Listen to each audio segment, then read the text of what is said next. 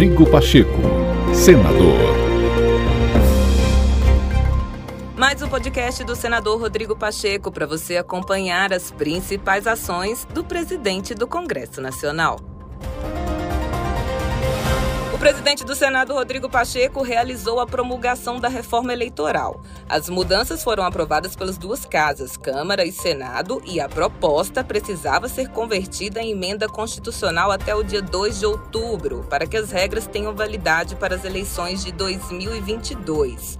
O senador Rodrigo Pacheco destacou que a nova legislação traz inovações em pelo menos três aspectos políticos eleitorais a promoção da diversidade dos cargos públicos, a participação popular e a fidelidade partidária. Esta emenda constitucional traz inovações em, pelo menos, três aspectos político-eleitorais: a promoção da diversidade dos cargos políticos, a participação popular e a fidelidade partidária. Quanto à promoção da diversidade e visando a participação isonômica por etnia e gênero, a emenda constitucional 111 de 2021 insere o artigo 115 no ato das disposições constitucionais transitórias para determinar a contagem em dobro dos votos conferidos a candidatos negros e a candidatas mulheres para fins de distribuição entre os partidos políticos dos recursos do fundo partidário e do fundo especial de financiamento de campanhas. Quanto ao critério de participação popular, a emenda constitucional estipula em 100 mil o número mínimo de assinaturas para apresentação de projeto de iniciativa popular. Admite ainda que as assinaturas sejam colhidas de forma eletrônica.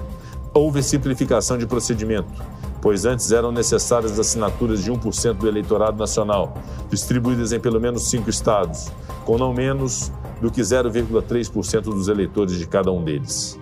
Em outro dispositivo, a nova regra constitucional cria o estímulo à participação popular em um mecanismo bastante promissor, o da consulta durante as eleições municipais sobre temas de interesse local, conforme definição das câmaras de vereadores. Com esta medida, há o estímulo da atuação política dos municípios, por um mecanismo de aproximação entre eleitores e políticos locais.